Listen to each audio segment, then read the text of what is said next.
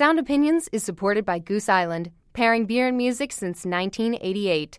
Goose Island Beer Company, Chicago, Illinois. Listen critically, enjoy responsibly. I've noticed a number of peculiar incidents among the members of the student body, all having to do with rock and roll music. Oh, I'm down, Benjamin!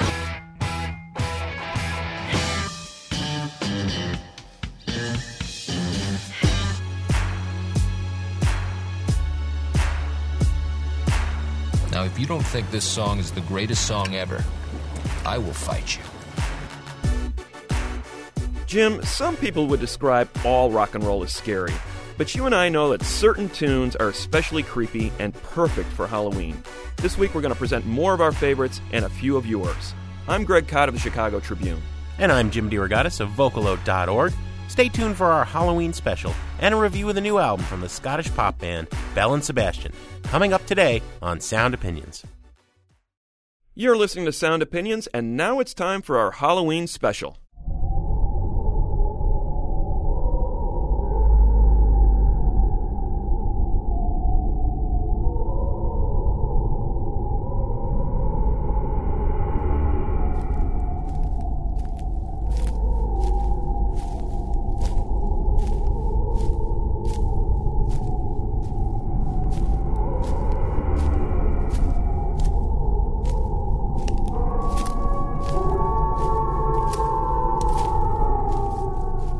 Greg, I know Halloween is the Cott family's favorite holiday. I love dropping by your house at this time of year and seeing the rock and roll graveyard you create on your lawn. We do it up every year, man. Morrison's in there. You, you put Kurt Cobain yet? It's Morrison, Elvis, right? We've had Johnny Cash, we've had Elvis, we've had Ray Charles. So, yeah, it's a, it's a big holiday in our neighborhood. Well, then we got to get into playing some special music for it. Uh, we've done this in the past. We're going to do it again. There is no shortage in rock and roll of wonderful, creepy, horrifying, bone-chilling music. You may want to take small children and pets out of the room for this part of the show. As usual with these shows, we like to start it with a coin toss, get to see who goes first. What do you say? Let's put uh, Bela Lugosi on one side of the coin and Lon Chaney Junior on the other? I'm going to go with Bela. And the coin is in the air. And the winner is Lon Chaney Junior, the Wolfman. That means I get to go first, Greg. Also the star of Spider Baby, little-known cult film that is probably the creepiest movie I've ever seen. Wow. Trust me, check it out. I am going to talk about a new group that has made one of my favorite records of the year. They're called Salem. They're an electronic trio from Traverse City, Michigan, although they did some time in Chicago. I talked about them briefly last March when we came back from the South by Southwest Music Festival. They polarized the room. I have not seen people so thoroughly love or hate a band since I saw Suicide in my teens in New York City. I have come down with the release of their first full album, King Night, firmly on the loving side of this group. This is amazing. You take every strain of creepy music, going back to the classical music heyday, and put it together, and that's what you have. I mean, we have gothic darkwave. We have classical choral music. We have southern hip-hop crunk. We have that trippy psychedelic genre called trip-hop, and then a whole bunch of other stuff I can't even name, all employed by these three people, one female vocalist, one male vocalist, to summon this aura of the dark backwoods and some creepy satanic cyborgs committing unholy acts there. Or maybe some pagans from years of yore, you know, fast forwarded into the future on a space station. It's ancient, but it's futuristic, and it's thoroughly creepy. I'm going to play the song King Night, the title track of Salem's new album. Here it is on Sound Opinions.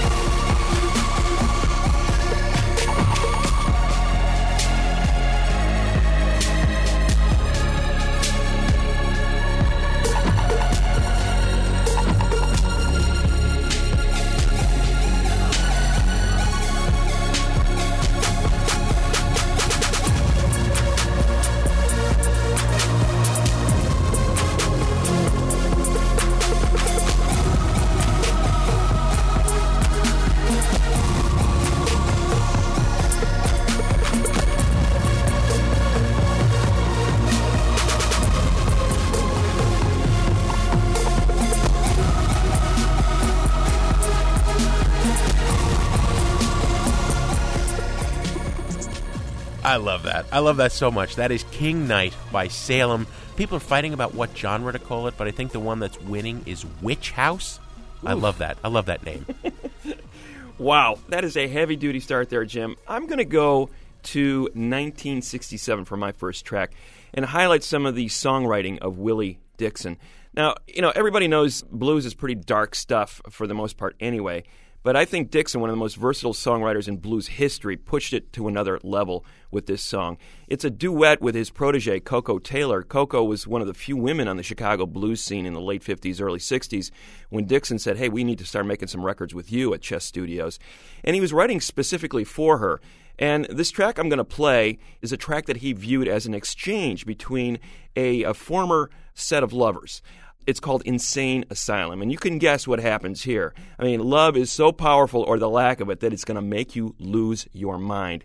And this is some really dark stuff. I mean, even if there were no vocals on it, just the sound of Gene Barge's saxophone and Lafayette Leake's organ would give you the sense of this gothic drama. There is not good stuff happening in this song.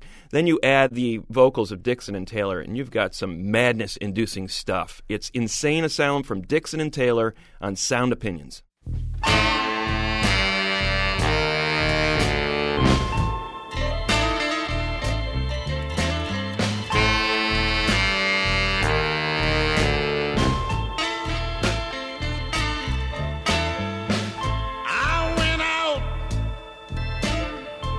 To the insane asylum,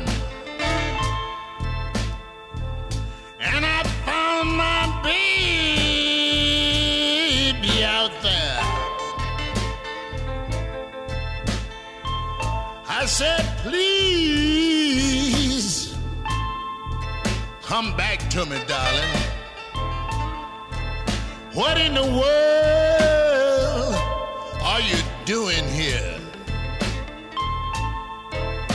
Then the little girl raised up her head. Tears were streaming down from her eyes.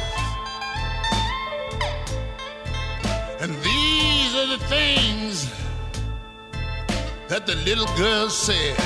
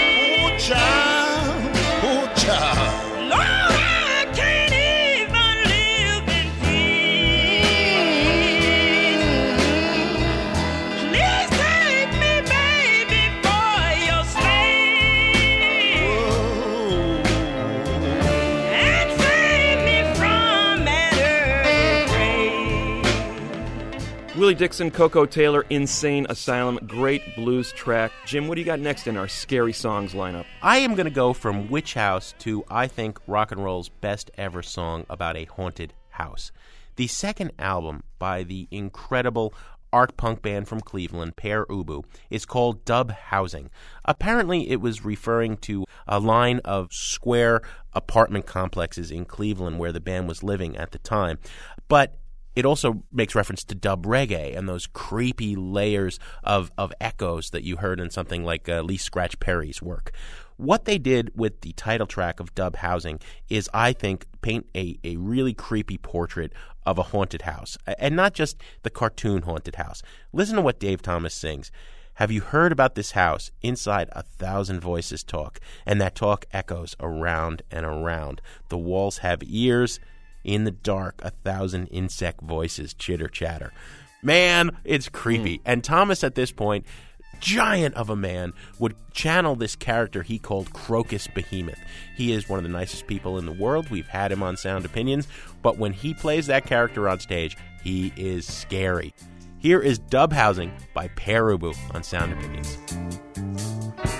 Have you heard about this house? We know. Inside a thousand voices talk, and that talk echoes around and around. The windows reverberate, the walls have ears. A thousand saxophone voices talk. We know. We know. You should hear how we sue each other. We know. You should hear about how Babel fell and still echoes.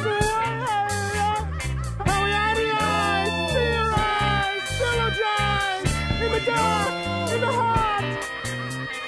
Talk. We know. Talk. We know. Hear the sound of the jiminy jungle.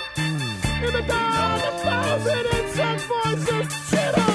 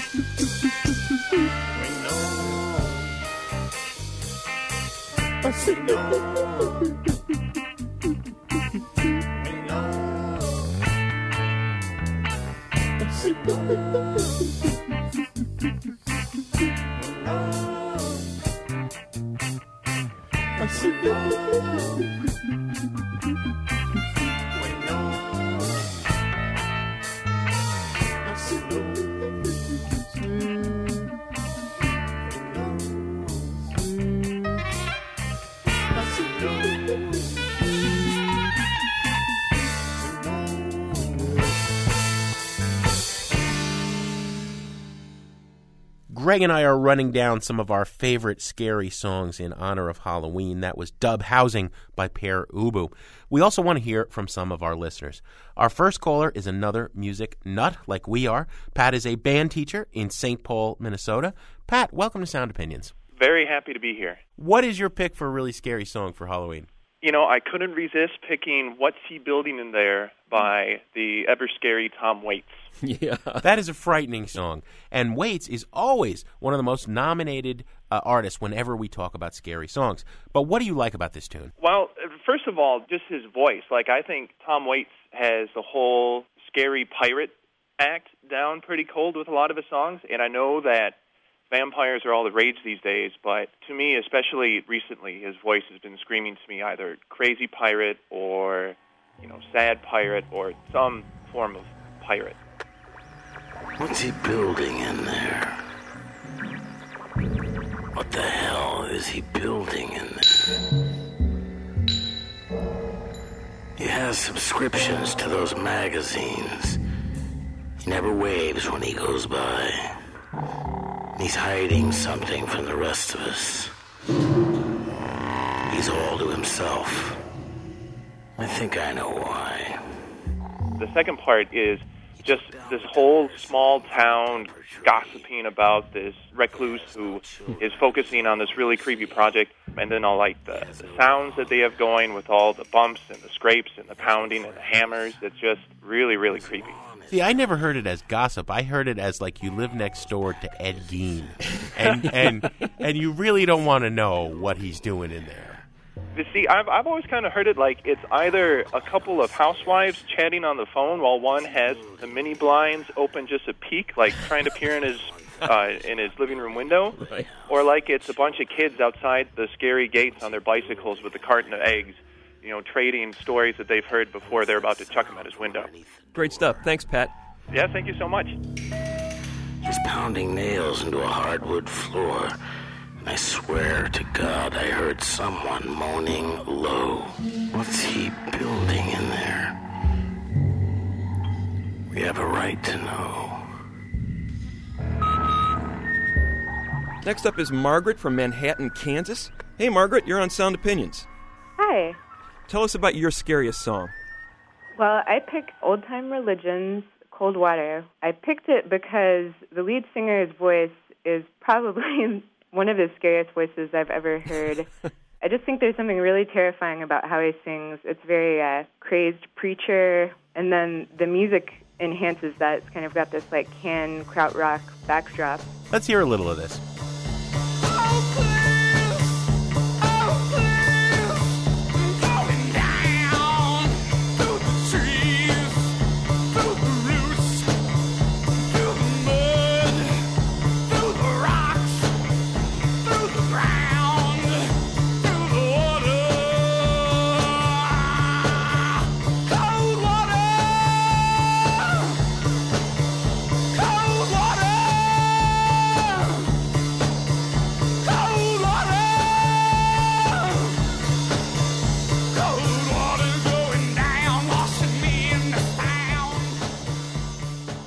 Wow.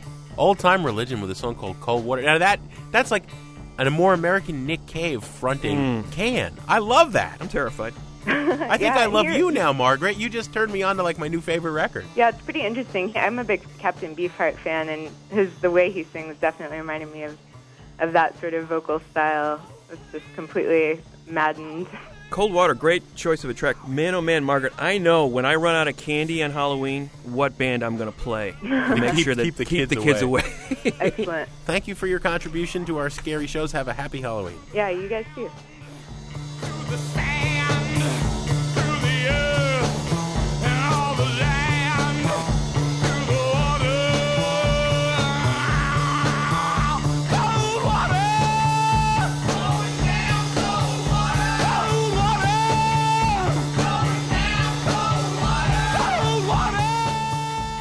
We're going to continue counting down the scariest songs in rock after a quick break on Sound Opinions from W B E Z Chicago and P R X, and later on, Belle and Sebastian, Right About Love.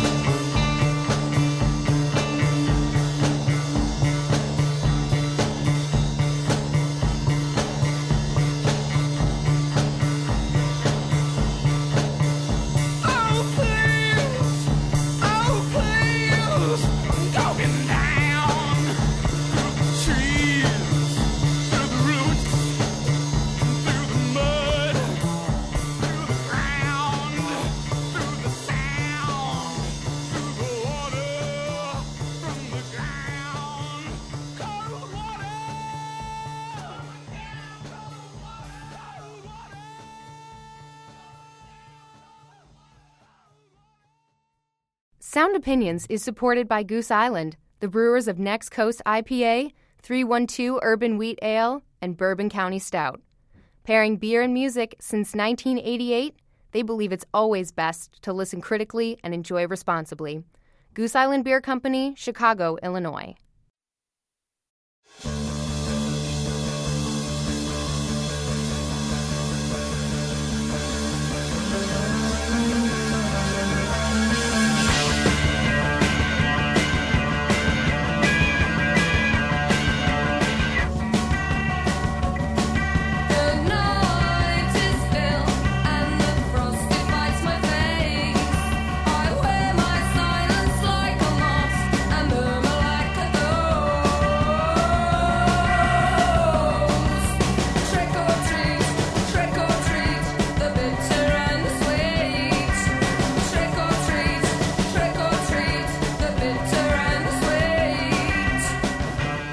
Welcome back to Sound Opinions. I'm Greg Cott with my partner Jim DeRogatis. We're running down some of our favorite scary rock songs of all time. There never seems to be an end to the number of scary songs that you can uh, pull out each year, No, Jim. And who doesn't love Halloween, really? It's a great holiday, and it has inspired some amazingly chilling music. I'm going to go back to the early eighties for the band Husker Du out of Minneapolis. They were just starting to evolve out of that hardcore scene and, and working some melody into their music. You can really hear it on their Metal Circus E P. And the key track on that E P for me was the song I'm going to play next, uh, Diane, among the most harrowing songs this band has ever written. It was primarily written by the drummer Grant Hart. It depicts with rather savage detail Uh, the rape and murder of a nineteen-year-old waitress who was a friend of the band, a tragic event that was uh, much written about in the Minneapolis-Saint Paul area in uh, nineteen eighty to eighty-one. The man who committed this heinous crime was uh, later convicted, sentenced to prison, and the band paid tribute to her in this song. Even though the song is written from the first-person perspective of the victimizer, the man who hunted this woman down and killed her, I really hear it as a tribute to Diane. I mean, it's, it almost sounds like he's saying dying in the chorus rather yeah. than, than Diane. And also just the scream, the, the tone in his voice, among the all-time great screams, Jim, in rock and roll as far as I'm concerned. And you talk about Little Richard or John Lennon or, or Kurt Cobain. This is a truly harrowing scream. Let's play the track. It's called Diane from Husker Du on Sound Opinions.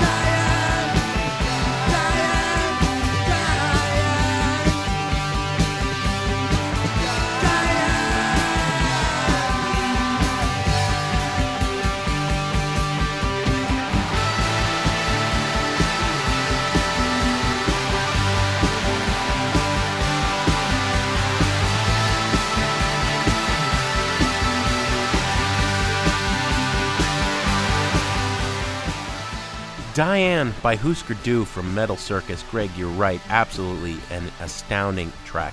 One of the great bands of all time, Husker Du. No Gotta doubt. Say it.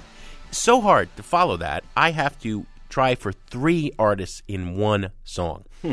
Nina Hagen goes back to the late seventies new wave movement. She was born in East Germany, but immigrated to the West in the late seventies and began a musical career. One of the founding godmothers, if you will, of the kind of goth movement, the atmospheric, moody dance movement, went on to record in the eighties with Giorgio Moroder, who of course made a star of Donna Summer, and remains very inventive and moving forward to this day. Early in the new millennium, she paired up with the Finnish cello metal band Apocalyptica. they, they're known for covering Metallica songs, but with cellos, to cover a song by yet another band, the German doom gloom industrial group Rammstein. I'm not a big Rammstein fan. It's a little shticky to me. But when Nina Hagen sings it over metal-leaning cello, it's amazing. The song is called Seemann, and it's about a sailor. Most of the lyrics are in German, Greg, except for the starting line, "Come in my boat." Everything that follows, I'm not sure what the German translation is, but everything that follows says, don't get in the boat. You know, like in the horror movies when you're sitting there saying, don't open that door, don't go outside, don't go in the basement, don't get in this boat, no matter how alluring Nina Hagen sounds or those cellos. Here is Nina Hagen and the cello band Apocalyptica with Seemann on Sound Opinions. Komm in mein Boot, ein Sturm kommt auf und es wird Nacht. Wo willst du hin? So ganz allein treibst du davon. Wer hält deine Hand, wenn es dich nach unten zieht?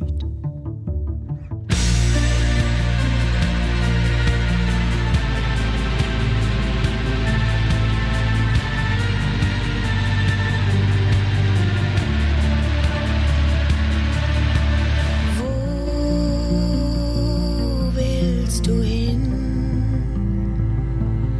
So uferlos die kalte See. Komm in mein Boot. Der Herbstwind hält die Segel straff.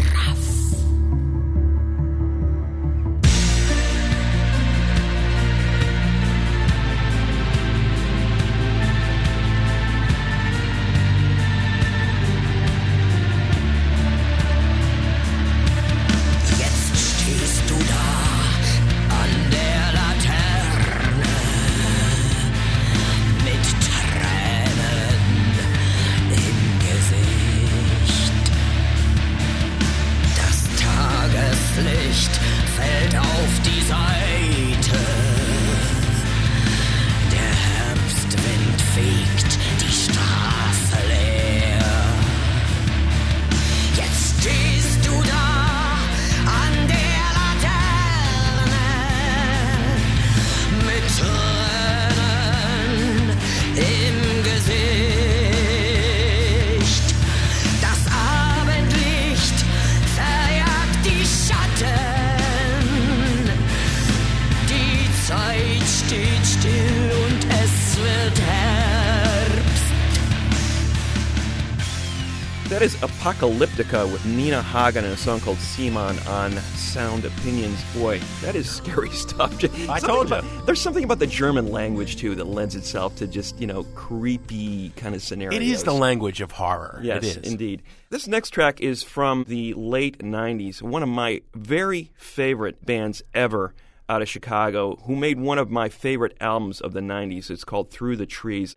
I'm talking about the Handsome Family, basically a husband and wife couple, Brett and Rennie Sparks. Brett, with the uh, resonant baritone voice, a man of many instruments, hugely talented musician. His wife, Rennie, a brilliant writer and lyricist. She provides most of the lyrics on their songs, also plays auto harp. Their key moment was Through the Trees. That What a great album. And the capstone is a truly terrifying song in a lot of ways. Again, a song about mental illness. Basically, Brett Sparks detailing his own difficulties with bipolar disorder. He spent some time in a mental institution. And this is a very much a no-holds-barred account of his time in that institution, haunted by his own ghost, pounding on the ceiling while he's strapped to this bed in this institution. Great, great piece of music. I can't think of anything more appropriate for Halloween in a lot of ways when you talk about losing your mind, just seeing your mind unravel and then detailing it later on. It's called My Ghost from the Handsome Family on Sound Opinions.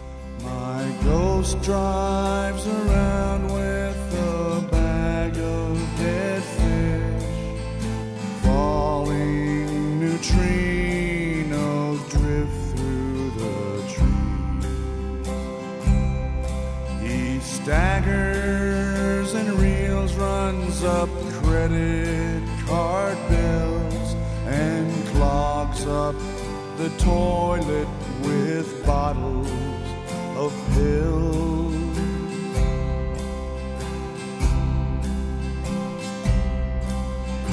Here in the bipolar war, if you shower, you get a gold star. But I'm not going far till the howl all kicks in.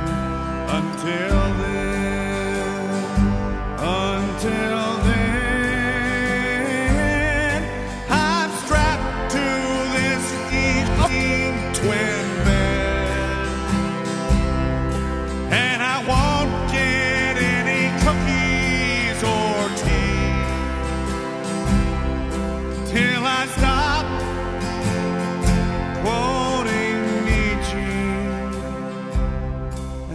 my teeth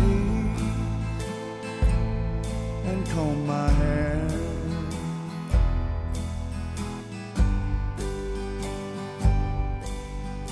Days pass slow in slippers and row, but my ghost still bangs on the roof like John the Baptist in the while the nurses play Crazy Eights. That is My Ghost by the Handsome Family on Sound Opinions. Wonderful stuff, Greg. We also wanted to uh, throw this out to our listeners and get some scary choices from them. Scott is from Chicago, and he's next up on the line. Scott, welcome to Sound Opinions. Thanks. Good to be here. What do you got for us? Well, my pick was Monster Mash by Bobby Boris Pickett. Oh, come on. That's a classic, of course, for Halloween, yeah, but, but is yeah, it scary? It scares you? I'll, I'll, I'll, t- I'll tell you why it was scary. Well, I, I inherited the forty-five from my brother or sister when I was a, a child, and it, would, it was already kind of warped, so I put it on my player, and aside from just the fact that I was, you know, I was a big fan of the movies back when I was a kid, and uh, werewolves and vampires and all that kind of stuff, and the fact that they were all getting together at a, at a party seemed to me a little creepy, like maybe I would somehow stumble upon this party and, you know, be eaten or something was the one part. I was a very impressionable child. The second part of it was that the record, because it was warped, it skipped. At the very beginning of the very first line, I believe, was I was working in the lab late one night. I was working in the lab late one night. And it would skip right after that line. So I would just hear over and over, I was working in the lab, working in the lab, working in the lab. And I wouldn't. Ooh. Yeah, and it was just, it was, in fact, it was kind of warped. And at the time, I thought it was Boris Karloff, you know, uh, actually his voice. I guess I was maybe a lazy child. I wouldn't get up and move the needle over right away or something to the rest of the song. So that kind of seeped into my brain. For some reason, that song always really creeped me out. I'm sure because of that. I was working in the lab, working in the lab, working in the lab. It's only the uh, Scott in Chicago special warped remix of the yes, Monster exactly. Mash. And see, you can't have that kind of fun with your iPod. I mean, it was only like because of the joys of having it on a turntable and the Absolutely. skipping record. You know, yeah, digital clipping yeah. is not the same as the skip in the record or the scratch or whatever. Yeah. All right. Well, thank you, Scott. That's a, a fine suggestion. A, a little strange, man, but but a fun, fine suggestion. I completely agree. Very strange. I was working in the lab late one night when my eyes beheld an eerie sight, for my monster from his slab began to rise, and suddenly, to my surprise, he did the mash. He did the monster mash. The monster mash. It was a graveyard smash. He did the mash. It caught on in a flash. He did the mash. He did the monster mash. From my laboratory. Okay, Jim, we've got one final caller. It's John from Cincinnati. John, welcome to the show. Good to be here. Thank you. So tell us about your scariest rock track. What song gives you the heebie-jeebies? The song that gives me the heebie-jeebies would be Black Sabbath off of the Black Sabbath album of the same name. It's probably, for me, one of the scariest lead-off tracks of the time period. And in the context of the time that I first heard it, I came of age during the nineteen eighties. Satan is everywhere in yeah. music, period. You know, hear that song all alone in a dark basement. I was convinced that these guys were in the club. Yeah. And, uh, you know, these, these guys are having coffee with the devil on a daily basis for brainstorming sessions is, is the image in my head. Still to this day, when I hear the song, it, it raises the hair on the back of my neck. John, it's one of those things where initially, and I'm sure, Greg, you had the same thought. You said, oh, that's too easy, right? But there are just some things that are, like, incontrovertible. Really scary music, Sabbath, first song, first album. It, it really doesn't get any better. Figure in black, which part?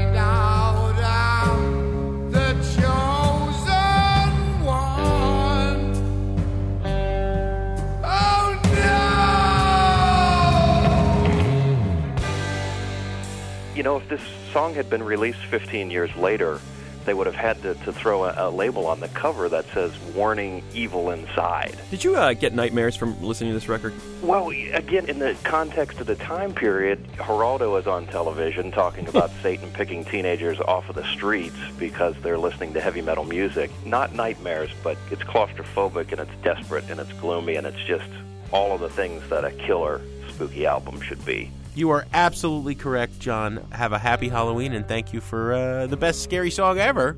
Appreciate it.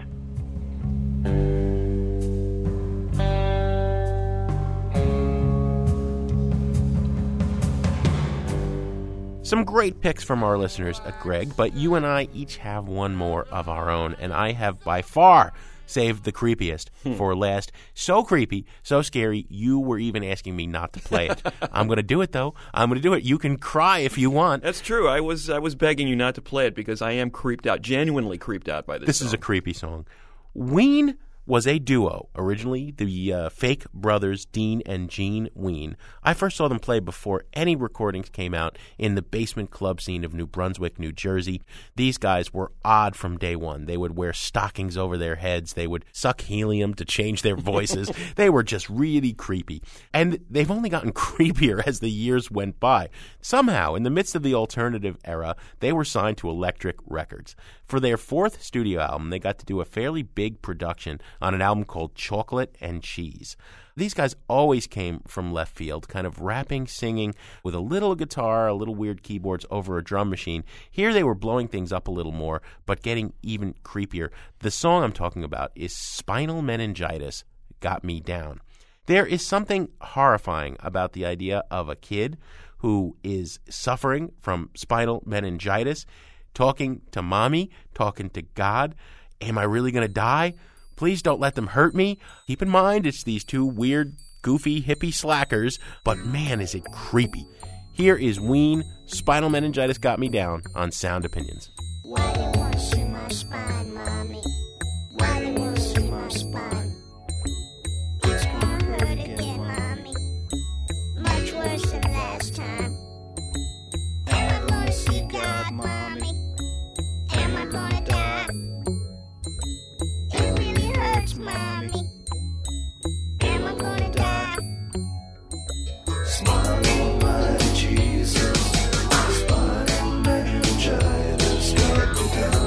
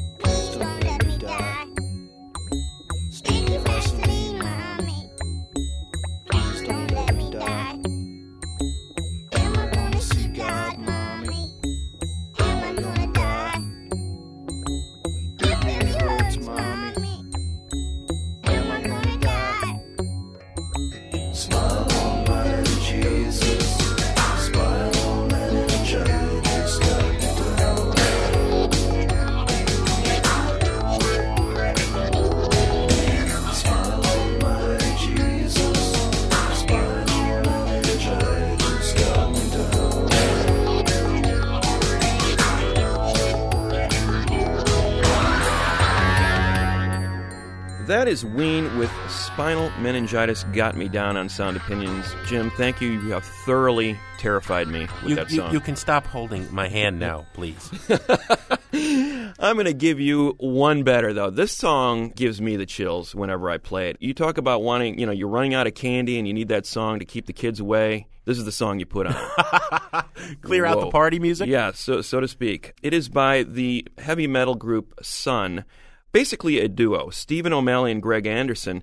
If you've seen these guys live, you'll know what I'm talking about. I mean, they wear these monkish robes. You know, they're draped in these hoods, fill the air with fog. The volume is just deafening. A lot of these kind of subsonic tones coming at you that literally make your body quiver. They're so loud. So there's elements of drone and ambient music in there, death metal, of course.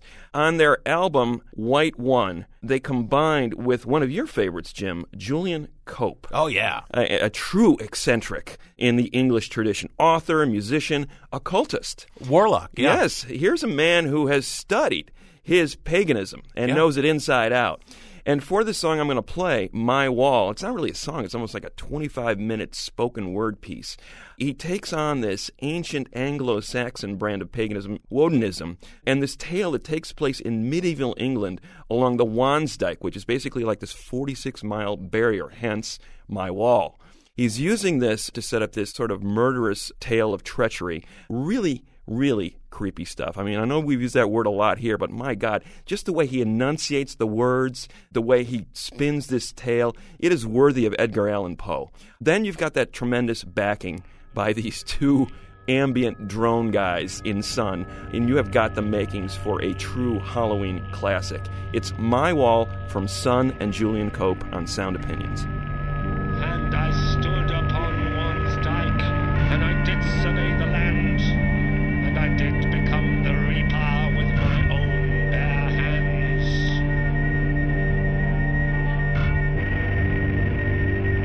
And then I was King Vicar with his arms outstretched. And then I was King Vicar with his broken neck. And then I was the villain and the victim, and the priest was grim misunderstanding and was grim as death itself.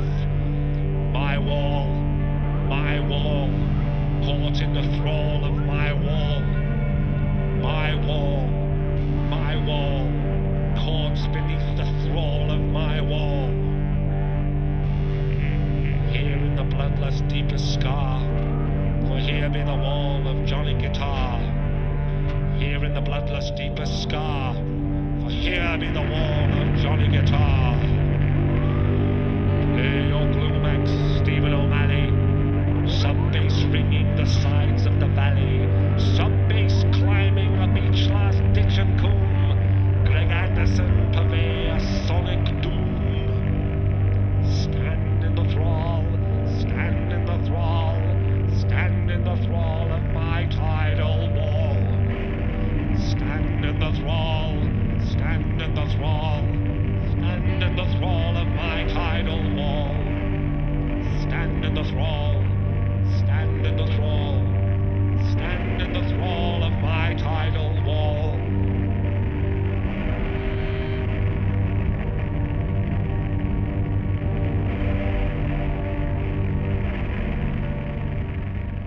That is My Wall by Julian Cope and Sunn. Sometimes you see the name printed as Sunn O with a bunch of parentheses surrounding the O. That was Greg's final pick for a scary song this Halloween. But if you would like to share your favorites so we can get a jump start on next year, or comment on anything in the rock world, call eight eight eight, eight five nine, one eight hundred. You can also email interact at sound opinions dot org or connect to us on Facebook or Twitter. We'll be back in a minute on Sound Opinions from W B E Z Chicago and P R X with a review of the new album by the Scottish orc pop band Belle and Sebastian. Layer on layer, there the infernal priestess of Freya, visiting the farms, the seething seer, visiting the farms and rarely leaving, mounting the tumulus, the people grieving, Dodans doddering, dead and dying.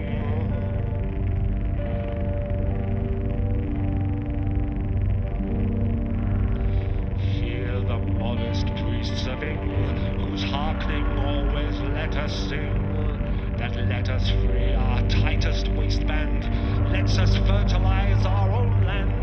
spunked entire nations from one phallus, spunked the vegetation into being, spilled the super seed into the one they super seeded off.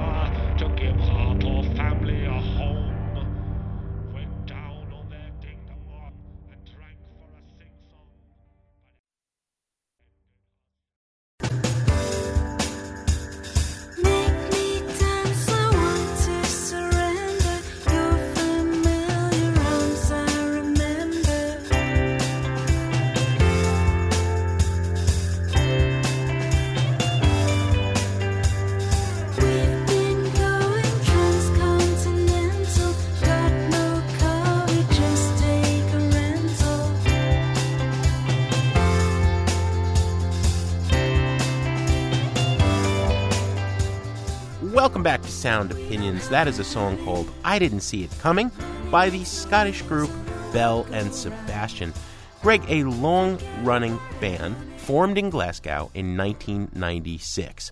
One of the leading lights of the so-called orchestral pop or orc pop genre. Known for the very witty, very literate, very erudite lyrics of Stuart Murdoch, who is really the driving force in the band. Some real talents have come and gone through the group. Probably most notable, Isabel Campbell, who uh, has a fine solo career of her own and has been making those wonderful records with Mark Lanigan.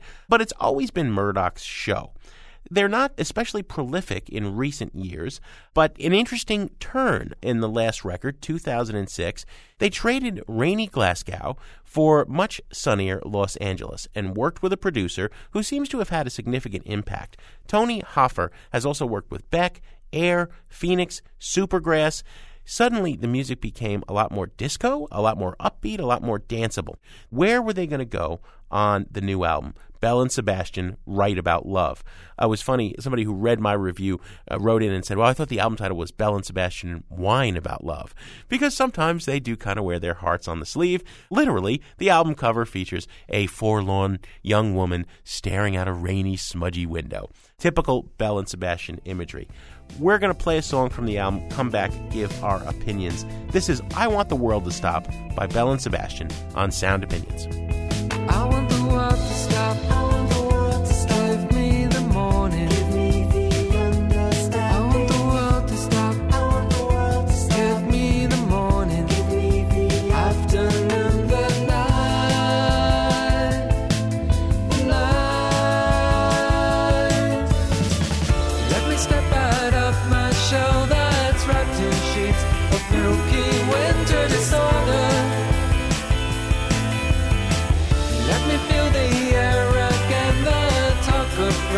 The mind of some of my equal. I want the world to stop. I want the world to stop. Give me the morning. Give me the understanding. I want the world to stop. I want the world to stop. Give me the morning. Give me the afternoon, the night, the night. Tinseltown has followed me from Tinseltown. Adorable city by the docks. The girls are walking, moving at the sunrise low. The girls don't care as they paint themselves at dusk. I want the world to stop. I want the world to stop. Give me the morning. Give me the afternoon.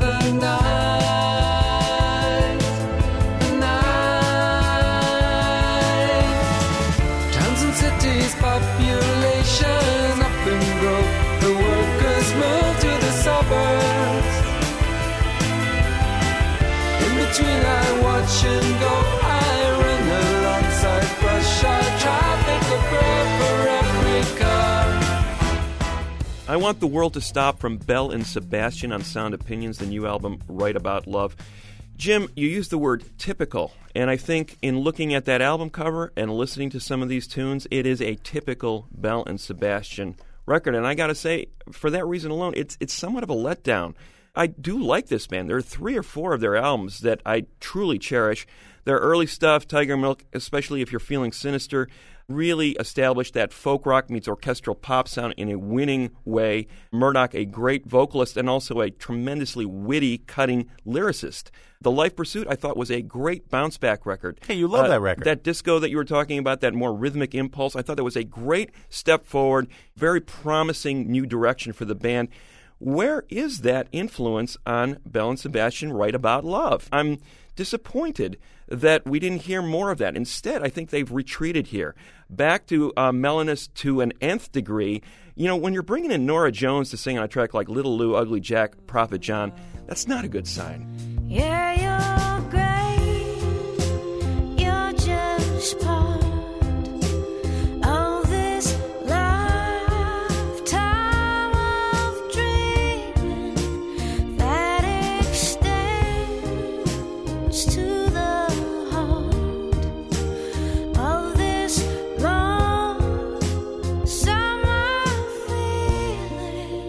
They're not going in the right direction with that. There's a couple of tunes on here I like. I didn't see it coming, that when it gets uh, jauntier. I love the fact that they're referencing the zombies in a song like uh, the title track.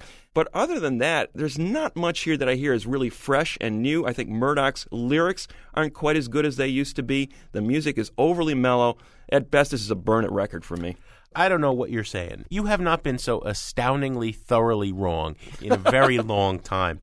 You know, I was not a fan of the tweeest early days of Belle and Sebastian. There was a preciousness that dragged me down.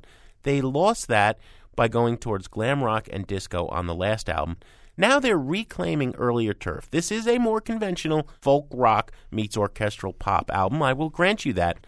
But they got some hardness in L A And moving from Scotland to Los Angeles to record, there's some sunniness, some optimism. It emphasizes traits that have always been there, but it's less fragile. You're bumming me out. I'm playing this album. This is making me smile. This is balancing out the Salem record I played earlier, and it's another of my favorite records this year. You're just wrong. It's a buy-it record all the way. What have we got on the show next week? Next week, Jim, we have a terrific indie pop band in the studio for a live performance, Best Coast. Greg, as always, we have some thank yous to say on the way out. I'm going to treat our Sound Opinions team as great horror films. Our intern, Julia Mullen-Gordon, she is Carrie. Our producer, Robin Lynn, she's The Exorcist. Our other producer, Jason Saldana, he's Alien. And our fearless leader, our executive producer, Tori Southside Malatia, he's kind of Abbott and Costello meet Frankenstein.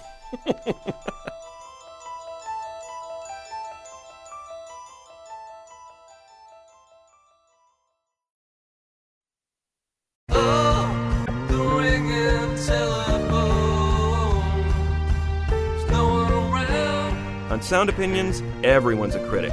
So now it's time to hear what you have to say. We are not at home, we are not at home, we are not at home, we are not at home, we are not at home, not at home.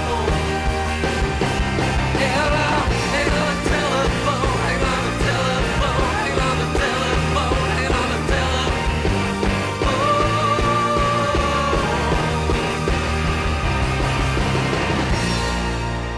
New messages. This is Danny from Uptown Minneapolis. Just giving you a quick comment on your latest show concerning Kings of Leon's latest recorded effort, and I'd have to agree strongly that this effort is a profound disappointment. Their distinctive kind of southern take on uh, New York hipster rock is, is turned into an overblown, uh, bombastic mess. It's really kind of a disappointment, but, you know, uh, sometimes bands go in the opposite direction, as you indicated, and I'm hoping they can turn it around, but I think we're a long way from home, fellas. Enjoy the show. Take care.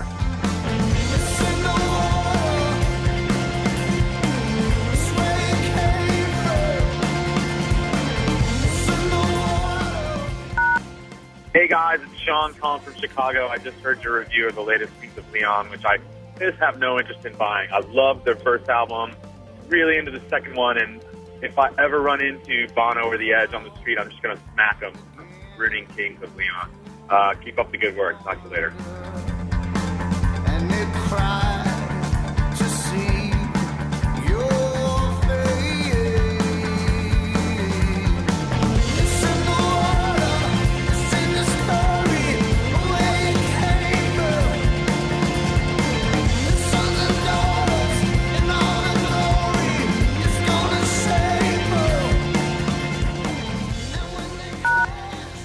Hey, Jim and Greg, this is Nelson from Chicago, and I just heard your bit about the guy who's trying to pay Weezer to break up and how you'd rather get rid of, you know, the Eagles or Matchbox twenty, and I can't disagree with you. Those are much worse bands, but I think you're missing the point entirely.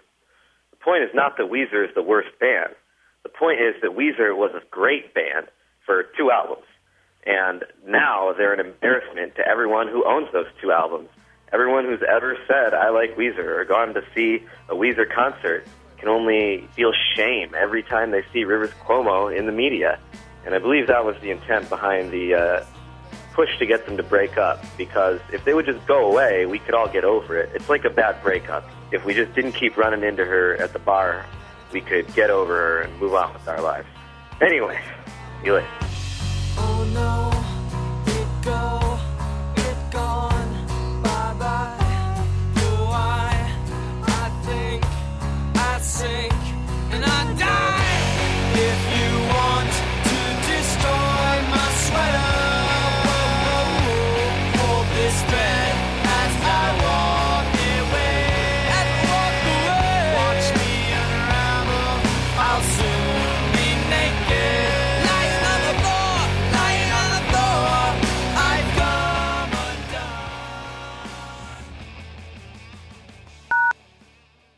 Hi, this is Michelle Shelby. Dominic Romano. This is Mike. I'm calling in response to the question, what band would you pay to see go away and never come back? I would give my firstborn son to see Nickelback. Is Nickelback? Nickelback. Nickelback. Never write another song or play another show or offend anyone's eardrums on the airwaves ever again. Thanks. Bye. This is how you remind me of what I out.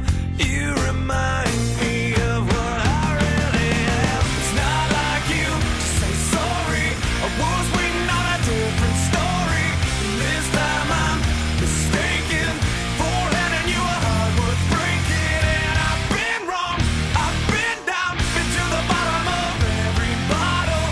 These five words in my head scream, are we having fun yet? No more messages.